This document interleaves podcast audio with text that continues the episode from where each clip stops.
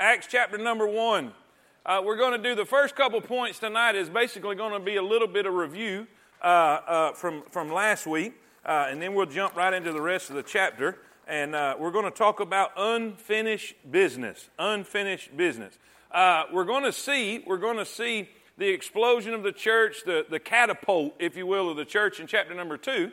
Uh, but there's some things that need to be done. There's some things that need to be taken care of before this happens, and uh, we're going to find that in chapter number one. How many y'all? How many y'all got in before it started raining? All right. How many y'all got wet? All right. Get here sooner. I'm kidding. Hey, that's holy water. We need all we can get. Now I'm telling you. I, I, I, got watermelons that need rain bad. Amen. I had a couple that came out early and they're fully ripe and they this big. I'm gonna send I'm gonna send Willie G a, a, picture of them, but but uh, they tasted good, but they that big right there. So that's the Lord saying, Amen. Amen. All right, all right. Has everybody found your spot? Anybody need an outline before we start? Before we start get going, anybody need an outline tonight? Everybody good? Everybody good? All right. You might have to turn me up so they can hear me with that rain. So let's let's let's jump right in here. Acts chapter number one, in verse number one. When you get there, say amen. In the former treatise have I made, O Theophilus, of all that Jesus began both to do and to teach. That is the book of Luke. Uh, some some scholars believe that that the book of Acts is a continuation of the book of Luke. If that makes sense, say amen. All right, until the day in which he was taken up, after that he through the Holy Ghost had given commandments unto the apostles whom he had chosen, to whom also he showed himself alive after his passion, in other words, after the crucifixion and his resurrection, by many infallible proofs, being seen of them forty days, and speaking of the things pertaining to the kingdom of God, and being assembled together with them commanded them that they should not depart from Jerusalem, but wait for the promise of the Father, which saith he, Ye have heard of me. For John truly baptized with water, but ye shall be baptized with the Holy Ghost not many days hence. When they therefore were come together, they asked of him, saying, Lord, wilt thou at this time restore again the kingdom to Israel? And he said unto them, It is not for you to know the times or the seasons. Did y'all notice that? They're asking for the physical kingdom, that Jesus would set up his throne there in Jerusalem and, and fulfill the promise of the Old Testament prophets. Are you going to set up your kingdom now? Now, now there are false teachers that say that, that, that there's not going to be a kingdom, there never was going to be a kingdom. But Jesus didn't say there wasn't a kingdom. He's saying it's not time. Do y'all see that? He didn't rebuke them for expecting a physical earthly kingdom. He just said, It's not time yet. It's not time yet. All right? So let's keep reading. It said, It is not for you to know the times or the seasons which the Father has put in his own power, but ye shall receive. Power. Come on, ye shall receive power. After that, the Holy Ghost has come upon you, and ye shall be witnesses. What are you going to do with your power? Witness. Witness unto me both in Jerusalem and in all Judea and in Samaria and unto the uttermost part of the earth. And when he had spoken these things, while they beheld, he was taken up, and a cloud received him out of their sight. And while they looked steadfastly toward heaven as he went up, behold, two men stood by them in white apparel, which also said, Ye men of Galilee, why stand ye gazing up into heaven? This same Jesus, which is taken up from you into heaven, shall so come in like manner as ye have seen him go into heaven. Then returned they unto Jerusalem from the mount called Olivet, which is from Jerusalem a Sabbath day's journey. Some called it 2,000 cubit. Uh, it, it is, uh, uh, listen, approximately, approximately uh, uh, uh, three quarters of a mile, I guess, or more. and it is basically from a little town of Bethany, which is on the back side of the Mount of Olives, all right? And so the distance would have been right inside the gate, probably right inside the eastern gate, is, was the distance that was there. That makes sense? Amen. It says, when they returned, it says they were come in and they went up into an upper room. Some think it might have been the upper room where the Last Supper was held. Uh, uh, uh, but either way, they don't know. It's really an unknown deal. But it says, where abode both Peter and James and John, and Andrew, Philip and Thomas, Bartholomew, Matthew, James the son of Alphaeus, and Simon Zelotes, and Judas the brother of James.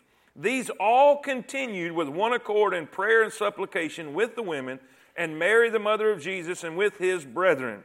And in those days, Peter stood up in the, uh, midst of the disciples and said, The number of names together were about 120. So they begin with how many? They turn the world upside down with 120. Can you imagine what we can do? Are y'all with me? All right, let's pray.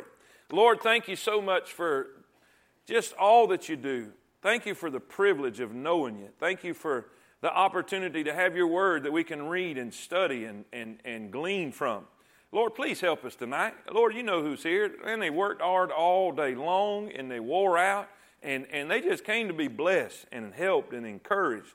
And Lord, some of them got wet tonight, had to go through the rain, and they, but they, they came and they were committed, and I'm thankful for their commitment. Lord, there's a lot of people stayed home tonight because of the rain, but they didn't. And I pray that you will give them a special portion tonight, a special blessing for being obedient and committed to your word. I pray right now that you will bless us, help us. Give me the words to say. I need the unction from glory. I, I need the Holy Spirit to guide my heart and guide my mind and give me what I need to say. Don't let me say anything I shouldn't, and don't let me forget anything I should. And God, I'll thank you and praise you for all that you do. In Jesus' name we pray. And all of God's people say it. Amen. Amen. You may be seated. As a way of uh, uh, review, maybe, uh, let's, let's look at the first couple points and we'll just kind of breeze through them and then we'll get on down into the meat of chapter number one. First of all, if you're taking notes, I want you to write this down. I want you to see a proof that is revealed. A proof. Jesus showed himself alive, he, he proved himself. Uh, uh, it was very, very important that Jesus reveal himself after his resurrection so people could see, uh, scoffers could see, skeptics could see, and, and, and more importantly, more importantly, more than anybody, that his disciples could see. You know, those who had trusted him, those who had believed on him, those who were following him. Now, now keep this in mind. Keep this in mind. As Jesus was teaching the disciples, and as they went, how, how long did he train them? Anybody remember? How long? A little over three years. A little over three years, okay? Uh, now, through all that training, Jesus was telling them, Jesus was teaching them, Jesus was helping them. But guess what? All the way up until the crucifixion, they didn't get it. They didn't get it. They didn't understand it completely. They were confused a little bit, even up into the point there. Uh, the, you remember the disciples on the road to Emmaus uh, after, after Jesus had died and was in the tomb? They were frustrated and say, We thought he was the one. We thought he was going to be the, uh, listen, he was going to be the one we had been hearing about and we've studied about. And, and so here, here is confusion, there's fear. They are hiding in the upper room. And, and, and, and listen, there's just a lot of confusion going on because they really thought it was going to be different than what it was in reality took place. So Jesus showed himself. Now, two things I want you to write down and then we'll, we'll talk about it a minute. First, he, he showed himself to comfort the converts. Write that down. To comfort the converts. Man, there was rejoicing when they, well, actually, in, in, in some ways, there was a little bit of fear when they first seen him. I mean, you see a guy that was dead, now he's there standing in front of you. Obviously, that would cause a little problem, amen? And, and, but he, the thing is, he had told them.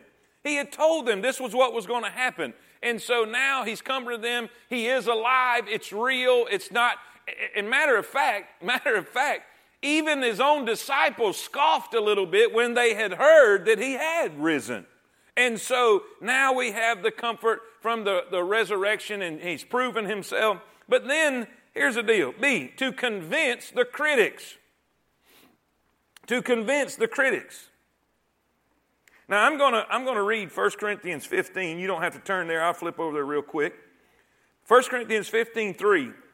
It says, For I delivered unto you, first of all, that which I also received, how that Christ died for our sins according to the Scriptures and that he was buried and that he rose again the third day according to the scriptures. What is Paul saying?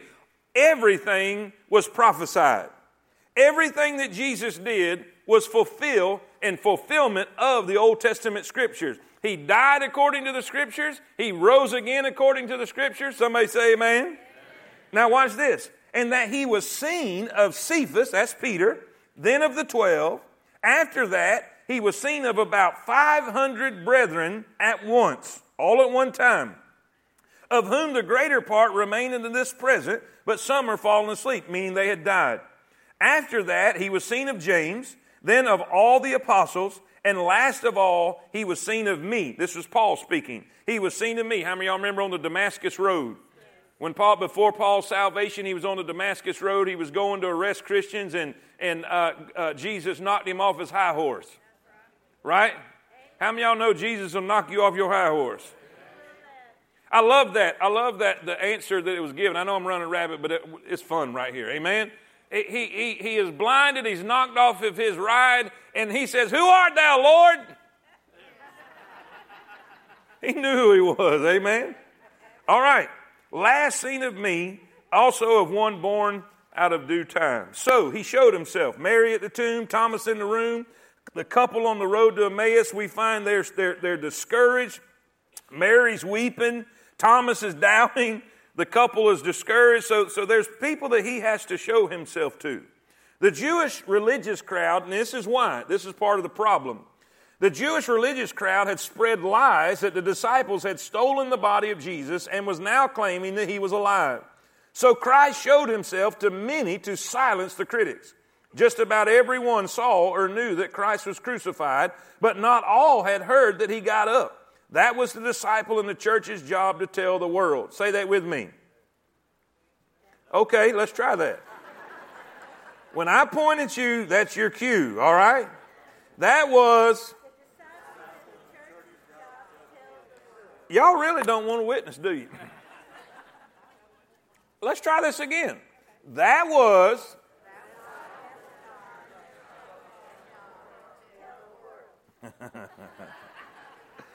I love y'all. What are we going to tell the world? We have a risen Savior. He's in the world today. We know that He is living, no matter what men may say. Amen. He's alive. How you know He's alive? Because He's in me. I talked to Him this morning. How you know He's alive? Well, what happened to my father? If he's not alive, what sobered him up? What changed his life? What put him on the straight and narrow? What turned him into a punk, into a preacher? Say amen. He's alive, y'all. He's alive. He is alive. Number two, number two. So we have a proof that's revealed.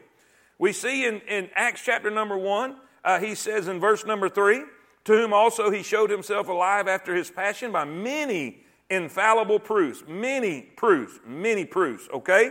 Now, number two, there's a program that is required.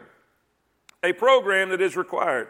Now, what is the program? Jesus tells them, here, there's two things. There's two things. Just write these down and we'll talk about them. That makes it faster, okay? All right? First is to wait for the promise. Wait for the promise. And I'm not going to go into too much detail about that. We, we kind of we kinda did that last week. It was so important for them to wait. Wait for the promise, okay? You can't do this by yourself. This commission that you have, this job that you have, this responsibility that you have to spread the gospel to every creature, it is too big a deal. It is too impossible of a task for you to do this in your own power, in your own ability, with your own intellect and your own knowledge. You have to have the power of the Holy Spirit. So he says, before you go, wait. Wait.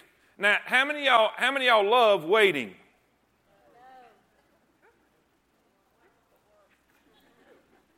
Sometimes I say, Lord, Lord, give me patience and give it to me now.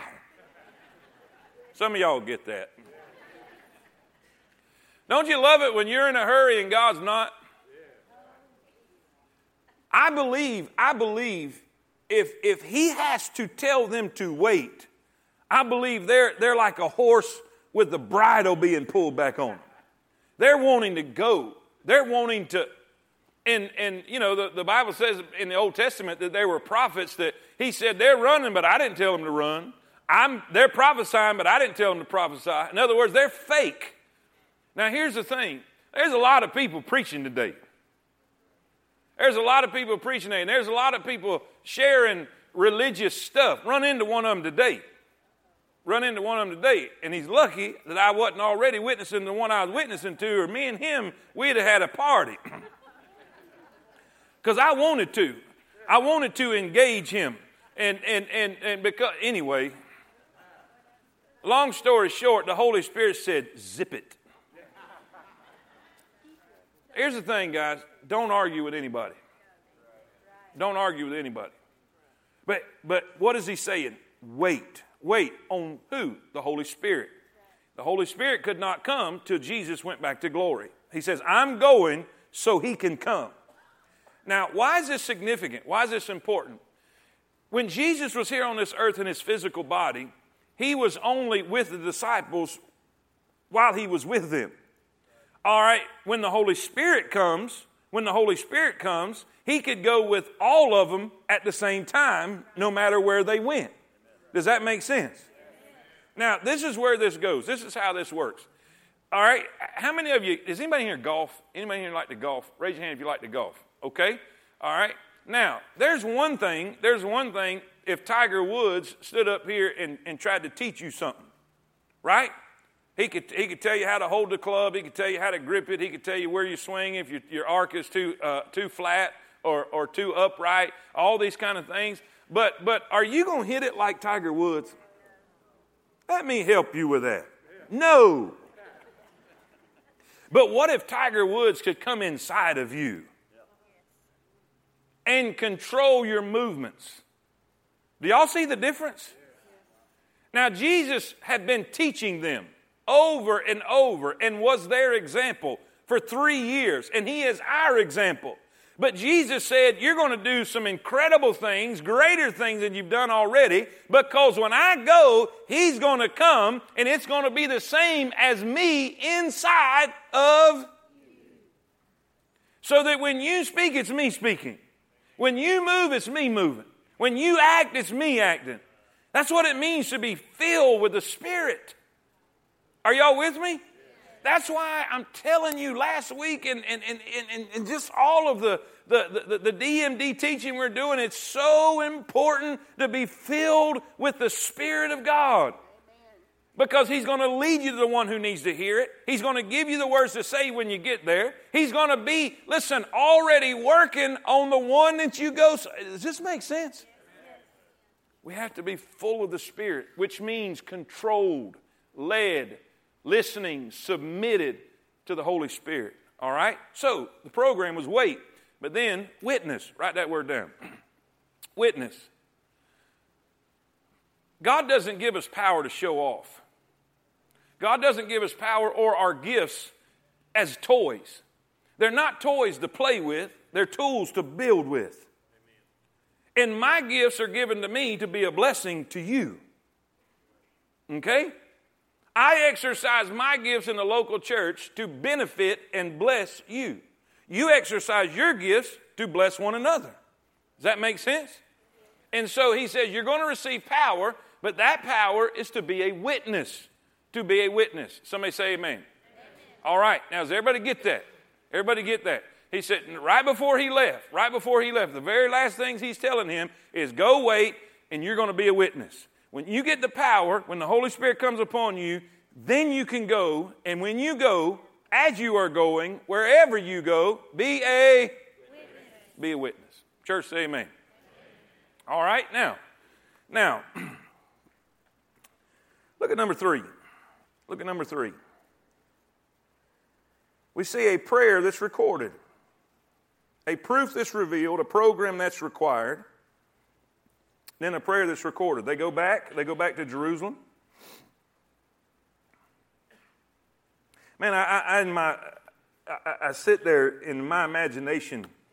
I've, I've, had the opportunity to, to stand there at the Mount of Olives and, and look across the Kidron Valley and, and see the, the uh, eastern gate that they would have went through and, and looking, looking at Jerusalem there. And I can only imagine what the conversation was like after they, after they, man, can you believe what we just saw? Can you imagine this? And the chatter going on all the way. And so they come to this place, and now we're going to get into the part of unfinished business. There's some things that need to take place so that they can be ready for Pentecost. All right? Now, let's, let's read. Verse 12. Verse 12. When you get there, say amen. All right, Jesus has left. He has given them basically the last instructions go wait. You're going to receive power. You're going to be witnesses to me in Jerusalem, Judea, Samaria, and to the uttermost parts of the earth. Everywhere you go, He's taken up, and now they're back in Jerusalem. They're back in Jerusalem, okay? In, the, in, in an upper room. And now we have a group of people. We have a group of people. So let's look. Let's look.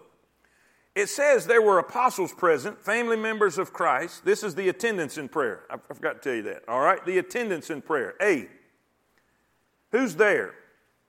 Who's, who's attending this prayer meeting? There were apostles there. There were family members of Christ. It was his mother and his half brethren. James was one of them. Jude was one of them. The writer of the book of Jude, he was a half brother to Jesus, which would out of Joseph and Mary. There were some that denied him, were there. That's Peter. Some had doubted him. Who's that? Thomas. Thomas. And some had deserted him. That's all the rest of them. They all bugged out on him. But guess what? But guess what? Things are different now. But right now, they were not accusing or arguing. They were in one accord in obedience to God and waiting on Him. Now, here's, here's the atmosphere of prayer. B.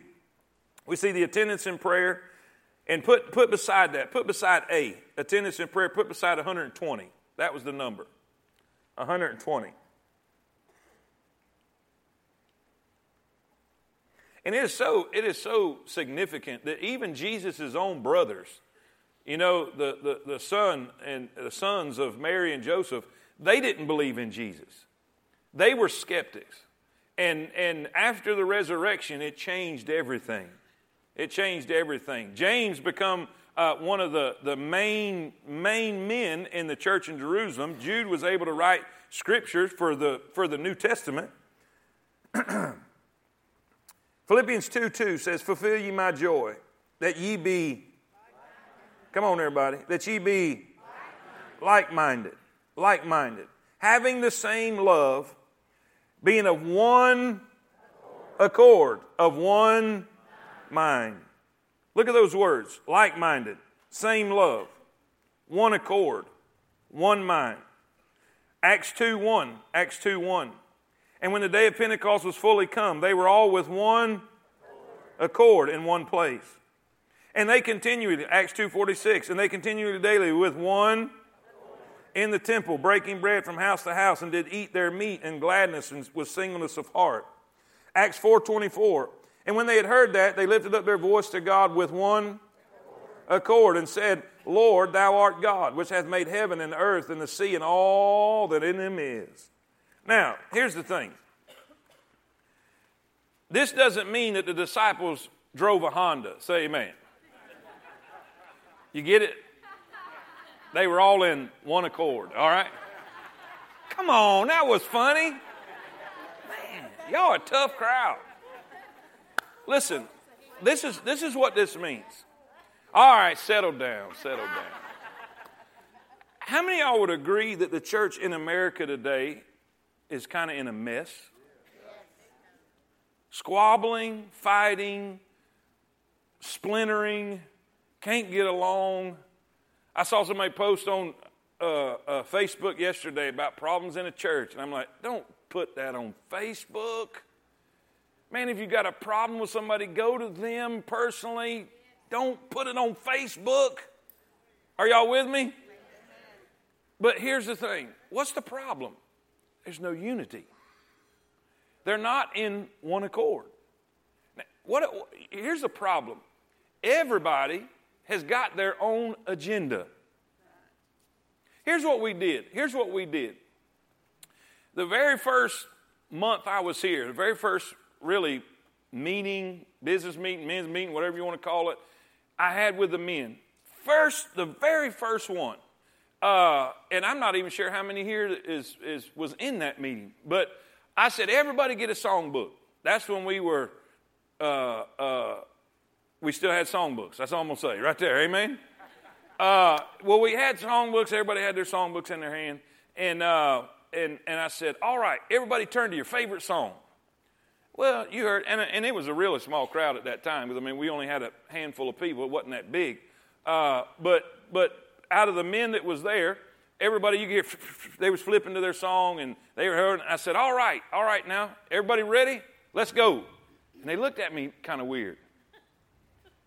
And they said, What do you mean? I said, We're going to sing our favorite song. Come on now, let's go. And they started laughing, hee haw a little bit. And I said, I'm serious. Let's go. And so here we go. Some was on I'll Fly Away, some was on Amazing Grace, some was on Sheltered in the Arms of God. I mean, it, you just name it. Everybody's got their favorite. Now, y'all can imagine what it sounded like. Because about halfway through the verse, verse, I said, louder, let's go, let's get it, boy. You know, I mean, it was, it, oh my stars. It was chaos. It was chaos. We just kept on singing. I just let it ride. Let's just, you know, I, we was all enjoying it. And I said, okay, okay, that's enough of that. I said, now everybody turned to, I don't know what page it was, but it was Amazing Grace. I figured everybody knew that one anyway. And so we all turned to Amazing Grace, and I said, All right, guys, let's sing. You cannot believe the difference when everybody was on the same. Now, here's the thing everybody can't have their own agenda in the church and get anything accomplished. We have to be in one accord. Now, which accord are we going to be in? Huh? The gospel. The gospel. Do you know what we fellowship in? We fellowship in the gospel. It is centered around the gospel.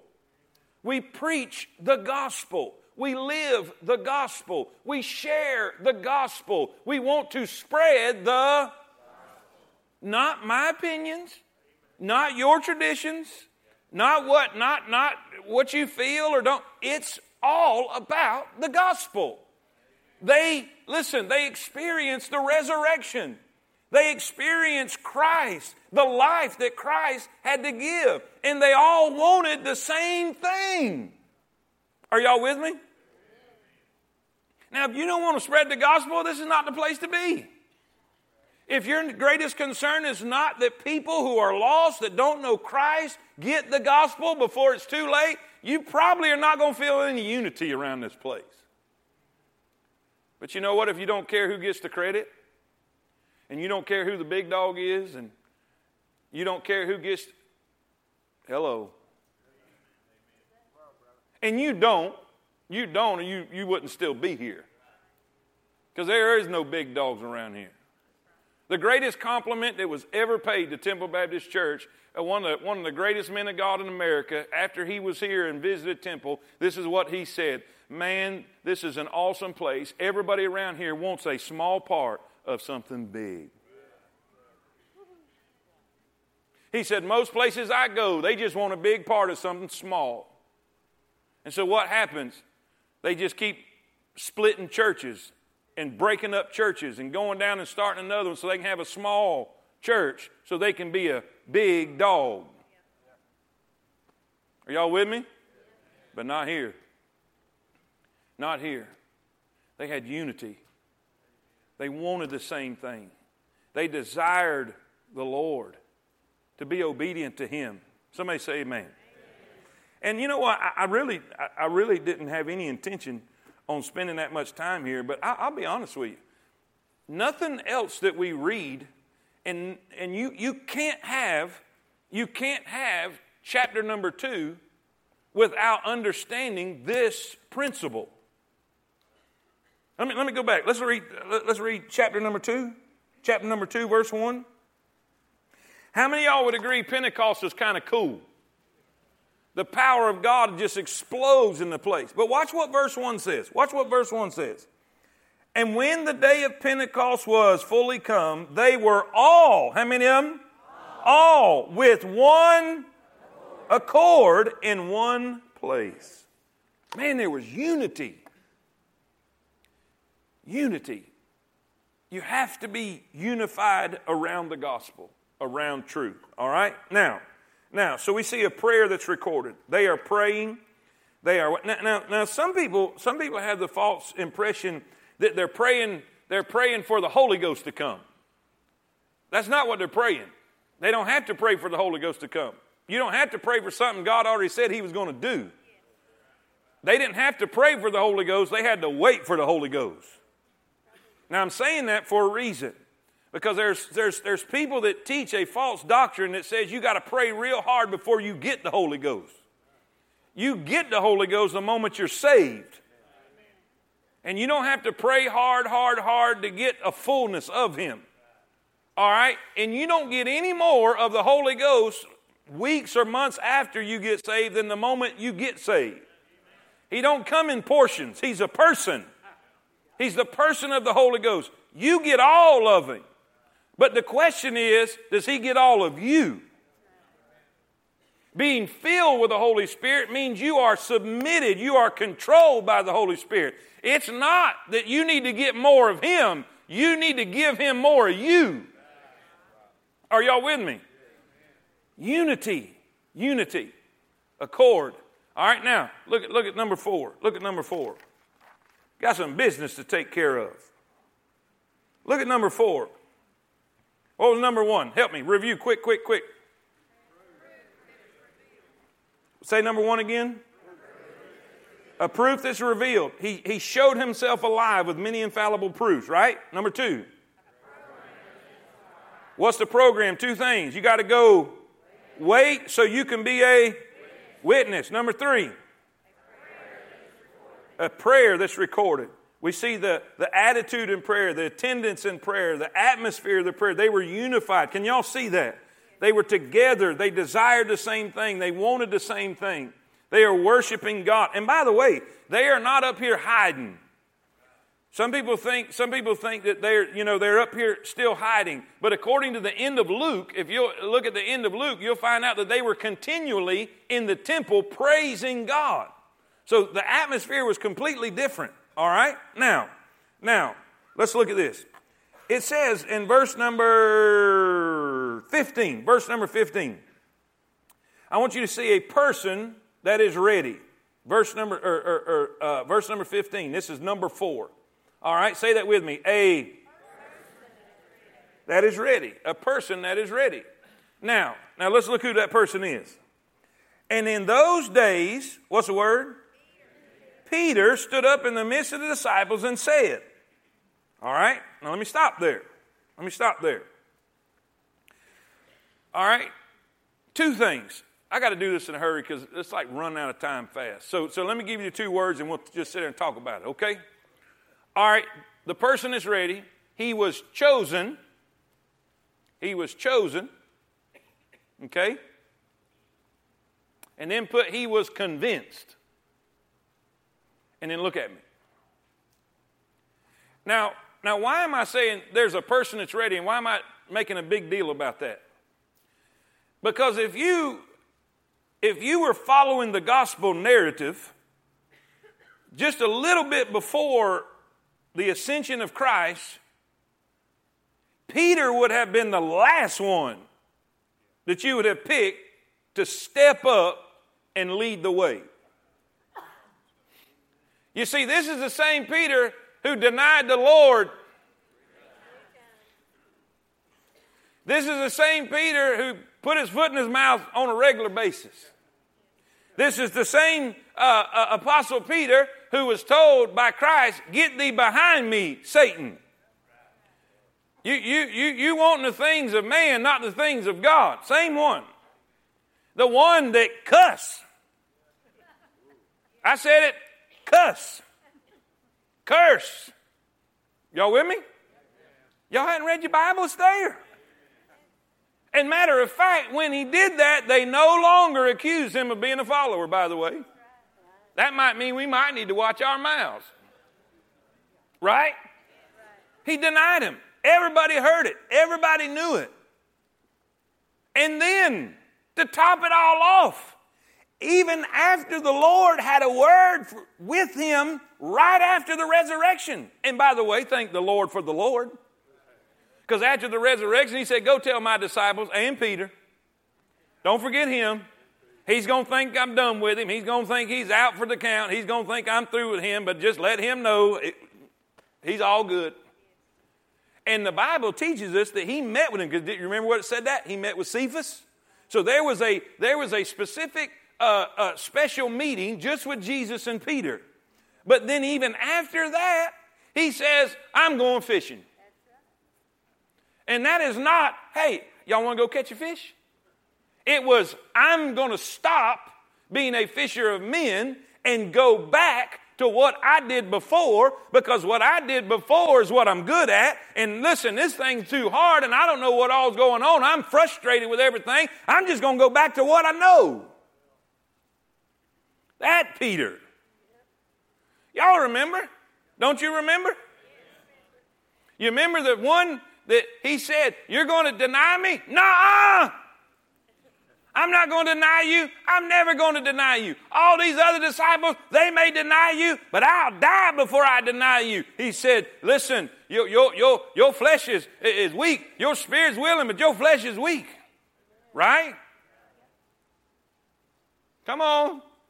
Satan has desired to have thee, he may sift you as wheat. You better watch it. You better keep your eye. Pray. And even in the garden, he told him to pray and fell asleep on him. This same Peter. But guess what?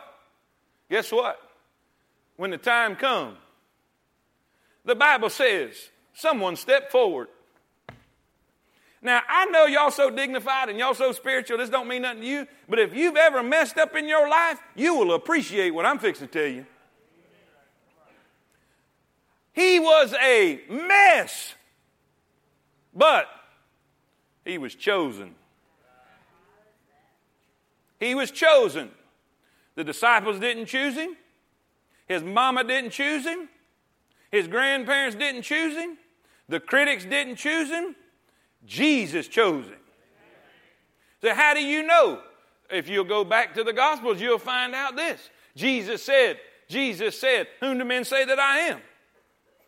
Whom do men say that I am? They said, Some think you're Elias, some think you're one of the prophets, some even think you're John the Baptist come back from the dead. He said, But who do you think I am? And, and Peter, so he said, Hey, we believe that thou art the Christ, the Son of the living God. And this is what Jesus said to Peter Flesh and blood, flesh and blood hath not revealed this unto thee, but my Father which is in heaven. And he's, he's talking to Peter, not the disciples. He's talking specifically to Peter. He said, I'm going to give you the keys. I'm going to give you the keys. What you shall loose on earth shall be loose in heaven. What you shall bind on earth shall be bound in heaven. In other words, he is choosing Peter to be the leader in the early church. And guess what Peter did? As we go through this, you'll find out. He unlocked the door of salvation to the Jews in Acts 2, to the Samaritans in Acts 8, and to the Gentiles in Acts number 10. He was chosen by God. He may look like a failure to the world. He may look like a failure to all the rest of the disciples. But honey, it doesn't matter what your failure is if you've been chosen by God. And don't let other people say because of your failures, you, oh, come on. He was chosen. That's why he stood up. But this is, this is the most important part. He was convinced. Let me show you where I'm going with this. Let me show you where I'm going with this. Look here. Luke 22. Luke 22, 31. And the Lord said, Simon, Simon, Simon, Simon. And by the way, anytime, this was his old name. Remember, Jesus changed his name? This was his old name. And Jesus only used his old name when he was addressing Peter when he was acting like his old person. So you know this is not a good deal, right? And especially when he says his name twice. Y'all with me? Watch this. Simon, Simon, behold, Satan hath desired to have you, that he may sift you as wheat. But I have prayed for thee. I tell you what, when you got Jesus praying for you, that thy faith fail not. See, he had faith. Some people don't believe that he was saved before this, but I believe he was saved without question, without question. I believe when he made his confession there, when he said, Flesh and blood is not revealed to me, but my Father which is in heaven, I believe he was confessing faith in the Lord Jesus Christ. What does this, what does this mean? You can be saved and do something real stupid. He said, I'm praying that your faith fail not. All right, but watch what he says. Watch this. And when, not if. Y'all see that? And when thou art converted, that word means convinced. When thou art convinced, strengthen thy brethren. You know why Peter stood there? Can you imagine this? Just a minute. I, I know we run out of time, but how many of y'all have ever done something ignorant? Okay, keep your hands up. Keep your hands up. All right, you can put them down there. All right? After you did something ignorant, how'd you feel when you had to get around other people that knew what your ignorant thing was? How many of y'all know what I'm talking about? Can you imagine Peter on this day knowing that he knew they knew? They knew what he said. They knew he denied the Lord. They knew he got angry with the Lord when the Lord told him he would deny him. He knew they knew that he was the leader of the pack that said, I'm going back fishing. Can you imagine the fear he had? What are they going to think? What about this? I don't have no right to say something. They don't have no. Why should they listen to me? after what I've done? Come on. Some of y'all won't share your story because you think you, you, you're so bad that you can't do Come on, people. Let me tell you why he stood up. He was convinced. He was convinced. I believe he was convinced that he was forgiven. Because see, this was after this was after the initial meeting also on the shore after they'd been fishing all night and caught nothing, and they come back, and he said, Peter, do you love me? Feed my sheep. Peter, do you love me? Feed my lambs. Peter, do you love me? Feed my sheep. What was Jesus doing right there? He was, he was not just helping Peter understand where he stood. He was letting Peter understand you still got a job. You have A, A, A, letter A, you have been, come on, you have been chosen. Now you need to be convinced you still are. That's what gave him the courage to stand and say, This is where we're at. Some think, well, it should have been John. Because, you know, John was the only one that was with him at the cross. They bugged out, but John, he stayed there. But that's not who was a chosen. Listen, if God picks you to do something, do it. I failed. Keep on. Keep on. Get back up. Dust, dust the dust off them. Wipe the blood off. Keep going. Church, say amen. amen. He's ready now. Oh, oh, I got to tell you something else. This is really cool.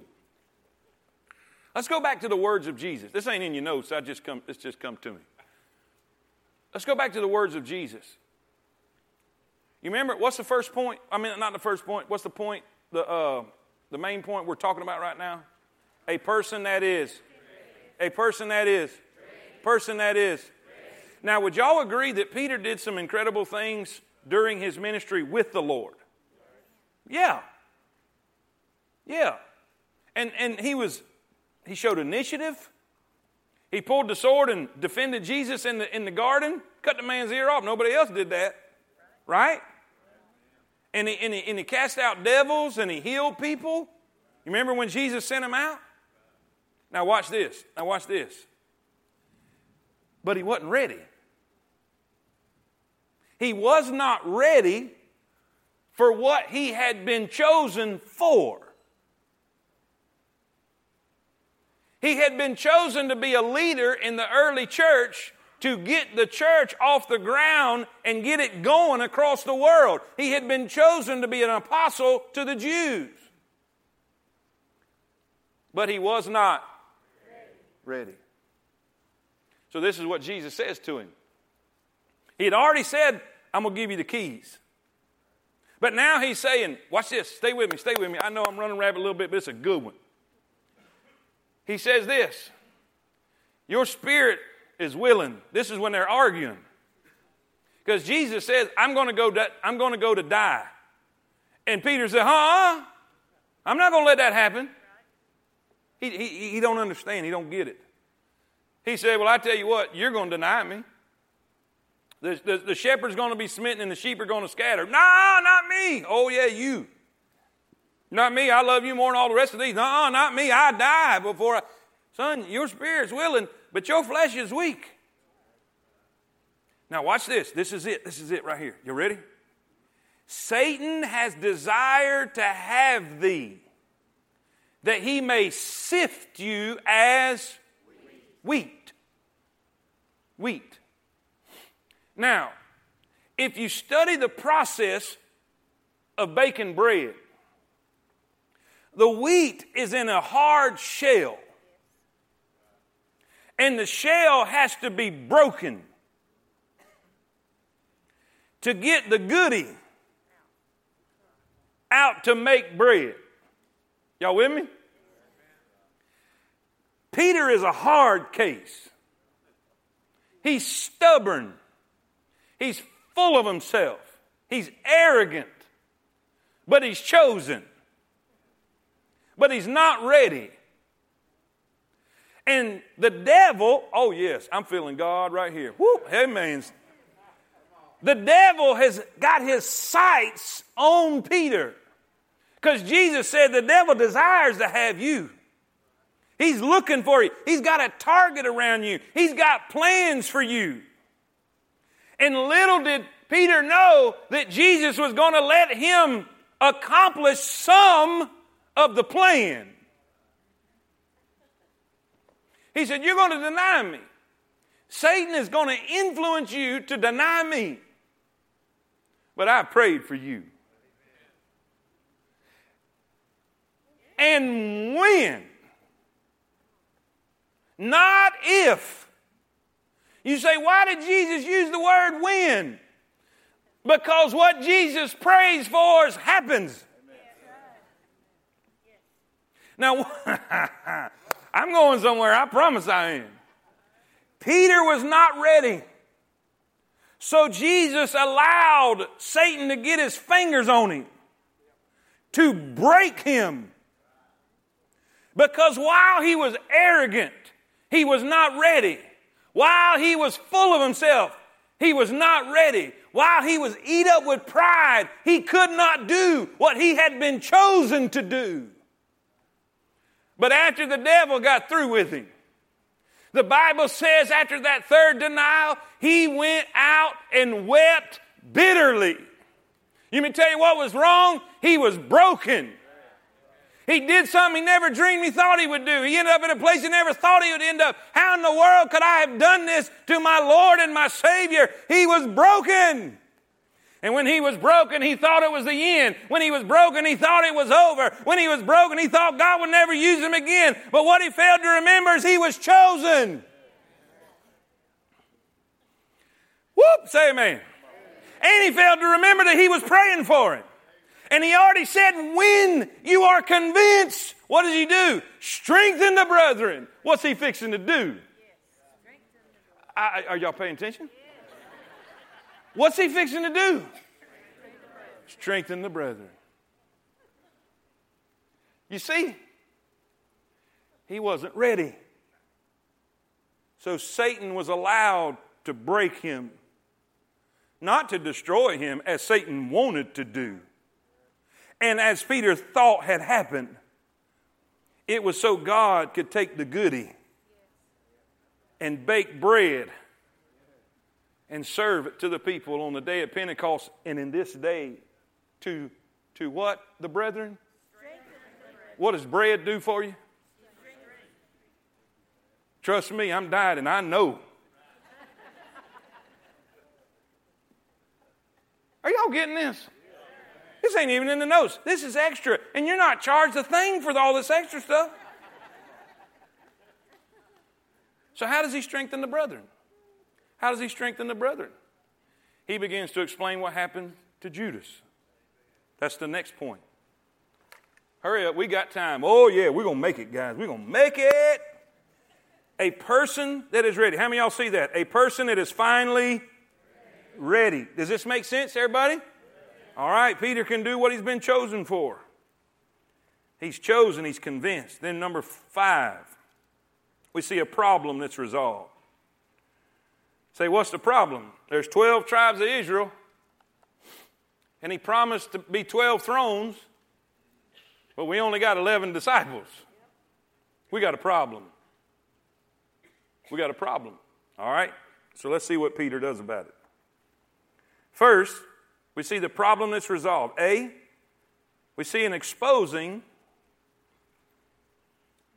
there's an exposing of the situation. The problem is resolved by exposing the situation. Verse 16 Men and brethren, this scripture must needs have been fulfilled, which the Holy Ghost by the mouth of David spake before concerning Judas, which was guide to them that took Jesus. In other words, what he's saying, he said, don't, don't, don't, don't nobody wig out. Don't nobody wig out. I know this is a bad situation. I know this is a bad thing what Judas did, but it was already said that it was going to happen. He goes back to the Old Testament and brings back the prophecies. Now, watch. For he was numbered with us and had obtained part of this ministry. Now, this man purchased a field with a reward of iniquity, and falling headlong, he burst asunder in the midst, and all of his bowels gushed out. And it was known unto all the dwellers at Jerusalem, insomuch as that, that field is called, and it's still there today. You, you'll, you'll, those of you going to Israel with me, you're going to see it. We'll drive right by it. As that field is called in the proper tongue, uh, uh, uh, I, I, I, forget it. Say whatever you want to call it. I've said it three different ways, and I've listened to it, and I still get it wrong. So, Al-Sidama, I think, is, is how that is said. That is to say, the field of blood. Now, what does he do? He, he rehearses the story of Judas and what happened. Now, if you go put this with the Gospels, put it all together, you'll find out that after Judas, after Judas uh, betrayed the Lord, he, he, he began to feel guilty. All right? He was not repentant, he was guilty. So you see, remorse is not repentance. He felt remorse and guilt over doing what he did to an innocent person. So he took the silver and went back to the high priest and said, Listen, take this back, take this back. And you know what's so hypocritical about the deal? They said, We can't take it, that's blood money. They were the ones that gave it to him. That's how hypocritical religious people can be. And so he just threw it down and ran out. And he was so riddled with his guilt that he tried to hang himself. And apparently it was, it was at a cliff, it was at a rock ledge, and either the rope broke or the, the, the, the, the rope or, or the knot couldn't hold his weight or the branch broke. One way or another, he came tumbling down. And when he tried to hang himself, he came off the cliff and burst asunder. I don't have to get any more descriptive than that. You get the point the high priest, they took that money and says, we can't put this in the coffers, we can't put this in the treasury, this is blood money. So they went out and used it to buy a field. And it's also called the potter's field. That's what he's saying. So basically, he's telling what happened to Judas. All right, everybody wasn't in, everybody wasn't in the garden, just the 12 disciples, if y'all remember that. Only the 12 disciples, excuse me, the 11 disciples when Judas came in. So I'm not sure how much word had got out or what the deal was, but he was explaining the situation. But this is the most important part of this deal. The second, B, write this down quickly. We see not only there's an exposing the situation, but there's explaining the scriptures.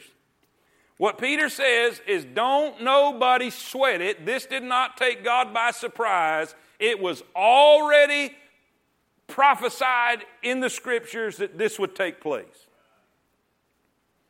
In other words, this was not a mistake. The devil didn't win one. Y'all with me? It was all prophesied that it was going to happen. All right? Does that make sense? And he's showing that what, what is the point of that? God is in control. Same thing with Peter and, and, and Satan. Satan, he may allow he may allow circumstances to happen, but it's always ending up to accomplish his sovereign will. So, it was all according to scriptures. Then C, then C. All right, Peter explains Peter explains that this had to take place for scriptures to be fulfilled. Some have said that God made this to happen, but I believe it was that God knew it would happen. And the word says that he is not willing that any should perish. At the Last Supper, he showed compassion, washing Judas's feet, and gave him another opportunity, but he rejected it. Can you imagine being that close to heaven and going to hell? Here's a thought Here's a thought. When you, when you get hot and you begin to sweat, where's the first place you sweat? Say it. Say it again. Loud. Face. Like right now, I've got beads of sweat on my face right now. Right? The Bible says that his sweat became as great drops of. So, what did he have on his face in the garden when he was praying? Where did Judas kiss him? He literally kissed the blood that could have washed his sins away. He was that close to heaven and went to hell. Now, here's, here's the, here's the follow up. See, Here's the unfinished business there's an electing of another servant. We have to have 12. We have to have 12. Let me, let me read, let's read, let's read the, the paragraph and then we'll come back to the, the two points underneath there.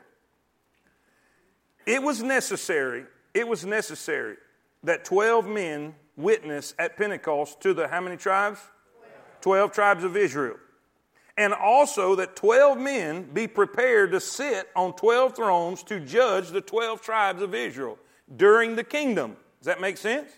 Because he said during the kingdom, when Jesus will reign on this earth during the kingdom, all right, which is, is, is called in Matthew the kingdom of heaven. That's the physical, tangible, touchable, earthly kingdom of Christ on this earth. That the 12 will reign on 12 thrones, judging the 12 what? tribes of Israel. So that can't happen with 11, right? So there has to be one chosen. Once the message had gone to the Gentiles, the Jewish emphasis began to decline. All right, let me, let me back up. From Acts 2 to Acts 7, the witness was primarily to who? Israel. The Bible says to the Jew first. We see that in Romans 1, Acts 3, and 13. Now, once the message had gone to the Gentiles in Acts 10, the Jewish emphasis began to decline. When the Apostle James was martyred, he was not what? Replaced. They didn't, they didn't vote for another one. Why? Why? Because the official witness to Israel was now completed and the message was going out to the Jews and Gentiles alike. There was no more need for 12 apostles to give witness to the 12 tribes of Israel. All right, let me give you two things. Let me tell you one more thing about that, all right? Write these two things down. Under the electing of another servant, one, we see the described criteria. Write that down. The described criteria. In other words, who did it have to be? It says here in verse number 21. It says, Who's going to take over? Wherefore of these men which have companied with us all the time that the Lord Jesus went in and out among us. And it describes, it describes the time period. beginning from the baptism of John unto the same day that he was taken up from us, must one be ordained to be a witness with us of his resurrection. There's two criteria. One, one, he had to be with them from the time of Jesus' baptism all the way to the time of his resurrection. Okay, does everybody understand that? Not just his resurrection, but his ascension. Is what he said. All right, not only that, they had to be an eyewitness of the resurrection. Why? Because they were responsible to the 12 tribes. They were witnesses to the 12 tribes of their Messiah. Are y'all with me? So, in order to be an apostle, in order to be an apostle, they had to experience the entire ministry of Christ, and they had to be eyewitnesses of the, the resurrection of the Lord Jesus Christ. If that makes sense, say amen. All right. Now, there was only two men. There was only two men that fit that criteria that's recorded in Scripture. We don't know anything about these guys. We don't know much at all about them. But we know these two fit the bill.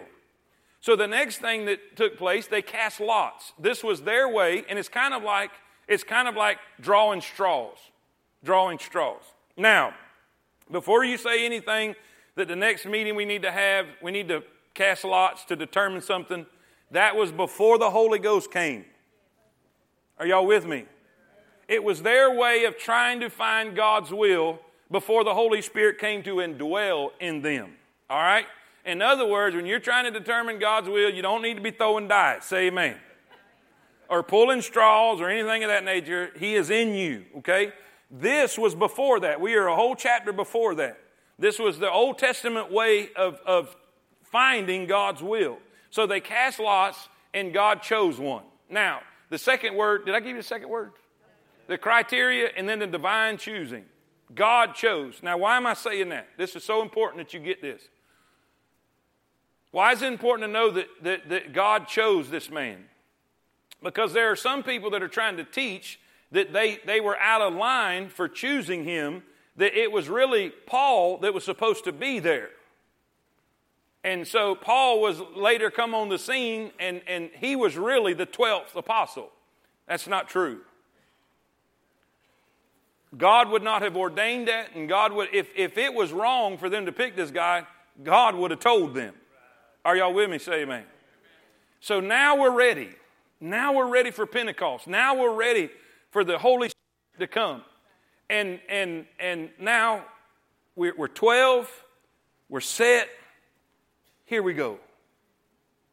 And, well, no, I'm not going to go there. That's too much rabbit to run with no time. All right. Church, say amen. amen. Uh, I don't know if it's wet or dry outside. Whatever it is, be careful. We have fall and fire insurance. If you fall, you're fired. okay? I'm kidding. I'm kidding. Some y'all ain't smiled all night. I'm going to get you before you leave. All right. All right. Well, let's stand. Let's stand. We're going to pray. We're going to pray. Oh, it's still thundering. I hear it. All right. Hey, we need it. We need it. Good night. Our grass is dry. Come on, watermelons. Amen. All right. All right. Let's pray. Lord, thank you so much for your blessings and your mercy. Lord, thank you for the privilege we have to be in your house. And Lord, this great crowd. it's stormy night, and we got a great crowd. This is awesome. I pray that you'll continue to bless, continue to move, and God help us to fulfill your will and be obedient to the Holy Spirit. And when we get up in the morning, pray, Lord, fill me with your spirit, guide me with the words to say. And God, I'll thank